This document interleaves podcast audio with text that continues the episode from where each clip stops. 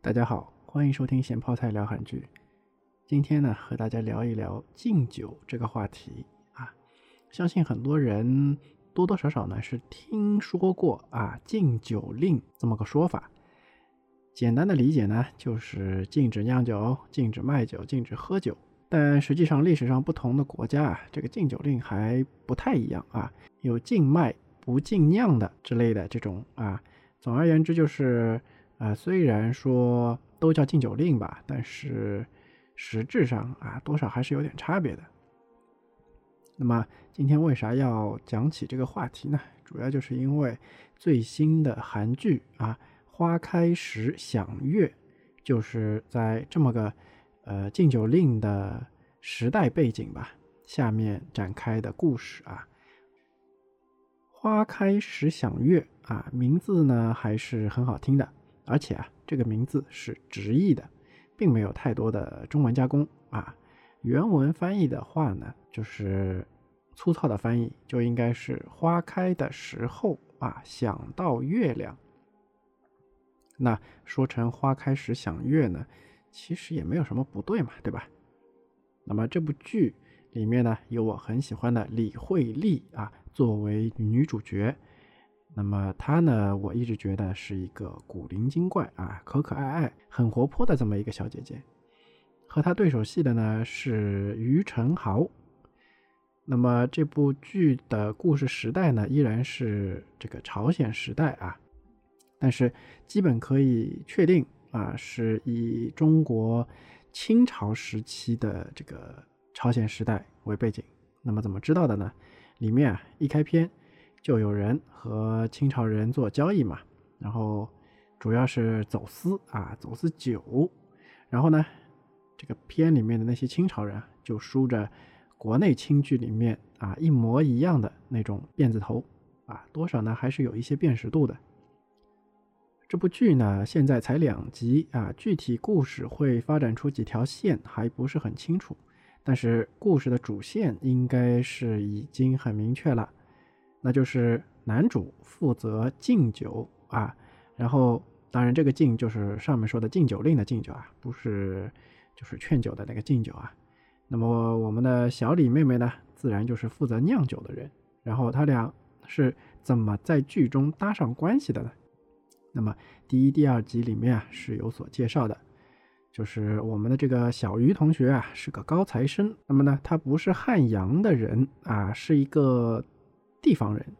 然后呢，自然就进京赶考啊，而且啊，他之前乡试、会试。那么我这里啊，暂时就拿呃我们比较熟悉的国内的这个叫法来叫了啊，就方便大家理解。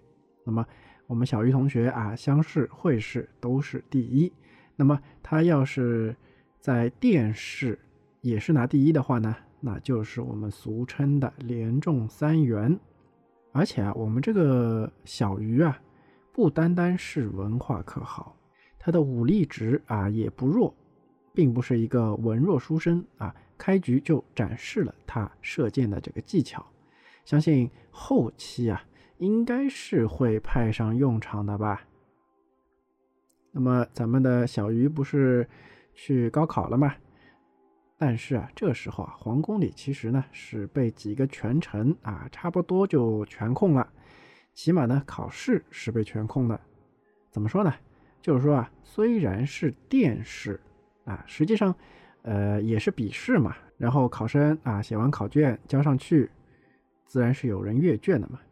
那么，虽然皇帝是面试考试，也就是皇帝本人是有参加监考的，但是呢，皇帝总不能每个人的卷子都看过来吧，对吧？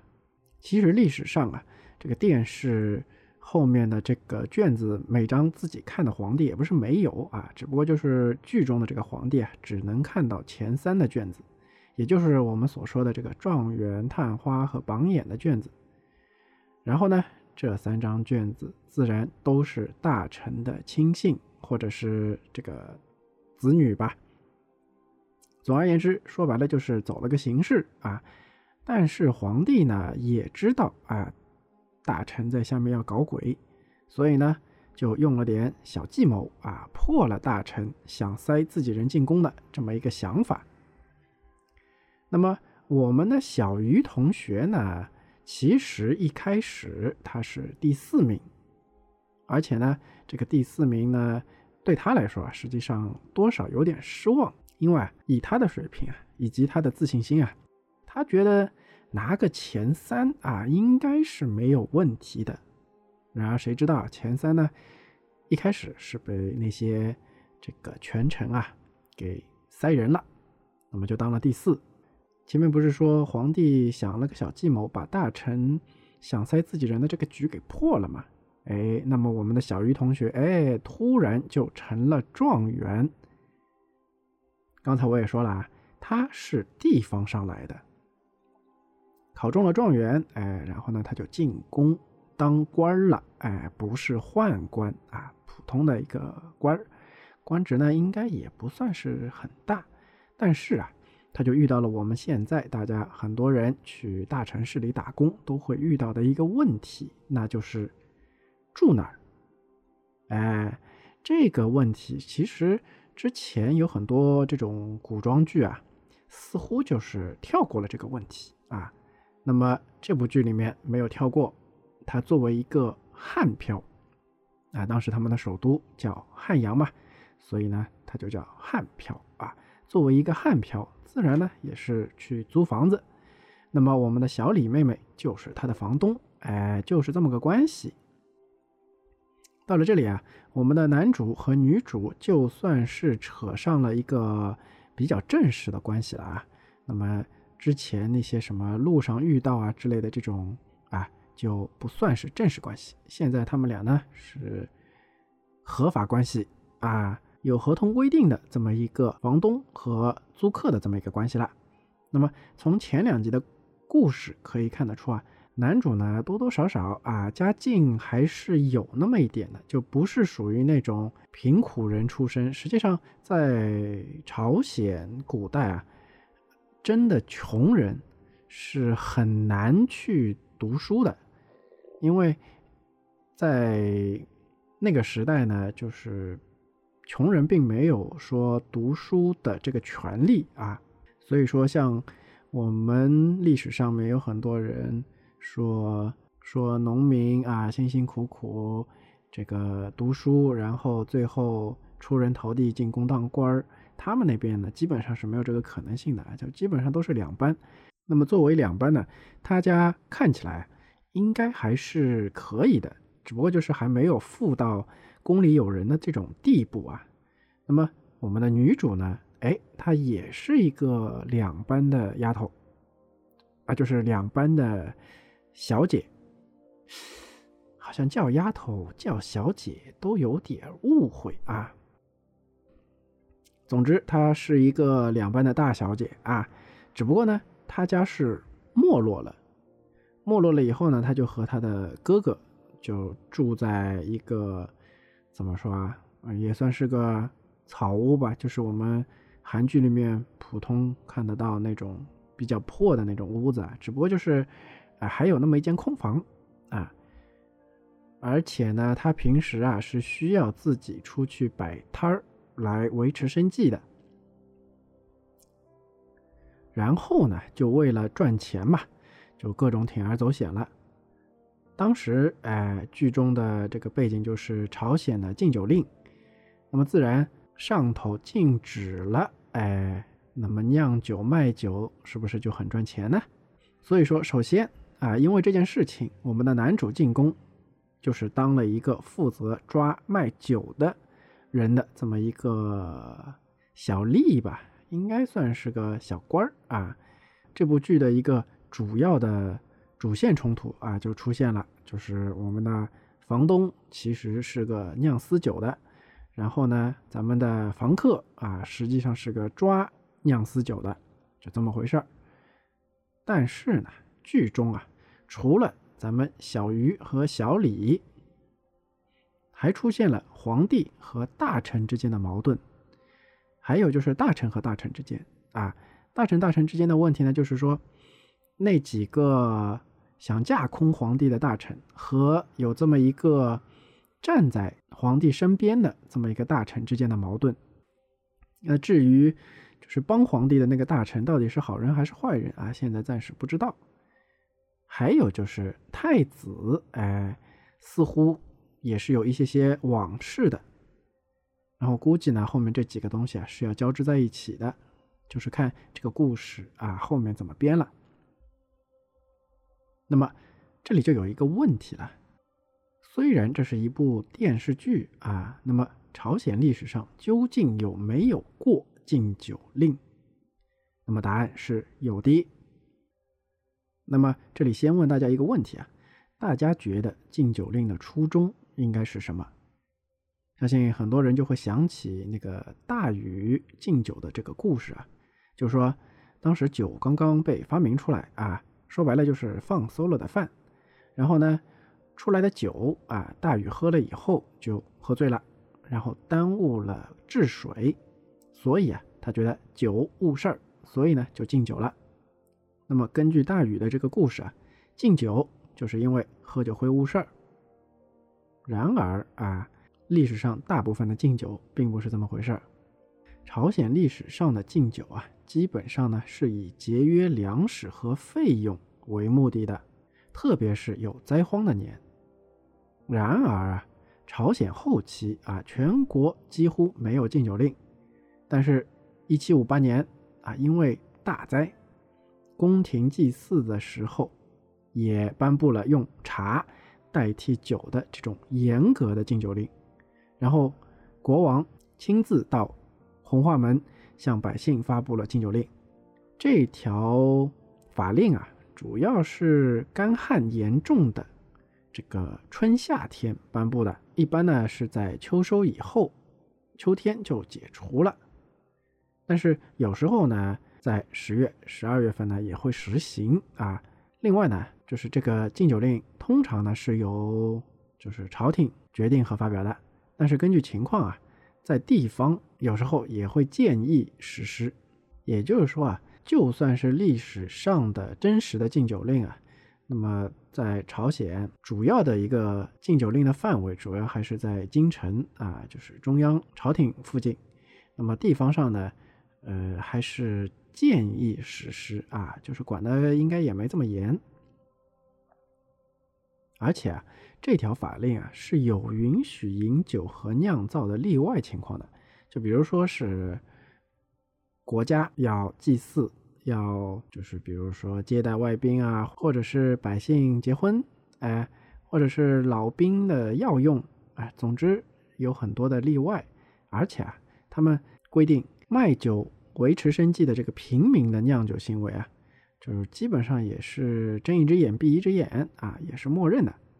虽然啊，禁酒令看上去执行的呢是比较严格的，但是啊，他们的士大夫，也就是他们的两班，啊，以及官僚社会，并没有很好的执行啊。事实上，管制呢实际上也是很困难。就是为什么困难，待会儿来讲啊。但是啊，那些当官的和那些士大夫啊，呃，不管怎么说啊，公共的一些这个宴会上面，你。这个喝酒啊，什么东西也是不行的，而且就是说，你就算在家里面自己偷偷喝，啊，你喝醉了上街闹事儿，哎，这个肯定也是不行的。上面这些内容啊，就是我在 Neva 上面查到的这个资料，可以看得出啊，禁酒令有是有啊，但没有这么严格。但是毕竟是电视剧嘛，然后需要加强一些戏剧冲突，所以说。剧中的这个禁酒令啊，相对来说就比较严格啊。那么这些改编呢，也是很正常的。接下来，咱们聊聊历史上真正的这个禁酒令。基本上，世界范围内的禁酒令，要么就是和韩国历史上的这个理由差不多，要么就是和大禹禁酒的理由差不多啊。总之，不是为了治安，就是为了农作物啊。但是实际上，禁酒令真的有用吗？前面也说了。管制起来很困难。那么，事实上，从世界范围来看啊，禁酒令基本上也都是徒劳的。一来呢，是酒这个东西啊，它造起来不难，或者说很容易啊，粮食发酵就完事儿了。当然了，好不好喝那是另外一回事儿啊。之前啊有听说过这个前苏联啊禁酒的时候，他们呢就有很多人从含有酒精的东西里面蒸馏酒精出来喝的事儿。那么什么东西是便宜又能够买得到，然后呢里面又含有酒精呢？你就比如说啊，各种的清洁剂啊，又比方说鞋油，哎，没有想到吧？那么你想想看，这种东西蒸馏出来的酒，它能好喝吗？但是毕竟有禁酒令在嘛，这个好不好喝两说啊，是口酒能上头，这是关键。那么历史上比较有名的禁酒令，要说就是美国的禁酒令了。那禁酒令一颁布，不但没有能禁住酒啊，反而是催生了很多社会问题。比如说，臭名昭著的三 K 党就是那个时候诞生的。当然了，三 K 党在那个时候啊，它并不是卖酒的，它呢实际上是支持禁酒的。只不过啊，禁酒令对于三 K 党来说，无非就是一个能够到处杀人的。通行证而已。那么，除了三 K 党这样是不卖酒的以外啊，更多的美国黑帮自然是负责这个走私啊或者私酿酒的这种。据说当年美国就和剧中的韩国走私犯一样啊，是从邻国也就是加拿大走私威士忌的。而且啊，由于没有了国家的管控，酒的这个品质啊。哎，自然就是有酒味，就算是酒了，对吧？到底是酒里掺水还是水里掺酒，那就不知道了。而且啊，你甭管是酒里掺水还是水里掺酒啊，只要是酒味的，那就是高价。而且你想想看，帮派之间自然有这种，对吧？帮派斗争。总而言之吧，想喝酒的人，哎，还是能喝到酒。只不过呢，就是要花更多的钱，而且喝到更差的酒而已。那么在禁酒令下啊，还有一个特别赚钱的，哎，算得上是合法的行当，哎，那就是医生。因为啊，在美国啊，酒精实际上就是威士忌啊，它是可以作为处方药啊，开给病人做。医疗用途的，所以啊，当时的医生就开出了大量的威士忌的这个处方给所谓的病人。那么禁酒令啊，除了催生出了黑社会以外啊，用脚趾头都能想得出来啊，自然就是还催生出了腐败。那么管理层如果本来就是喜欢喝酒的，那么送酒上门的自然就不在少数啊。要是上层不爱喝酒的呢？那白花花的银子总爱吧。总之吧，禁酒令的那个时期啊，美国整个社会并没有因为禁酒令而变得更加美好，反而是生出了很多慢性病啊，有些影响至今。比如说就是黑帮。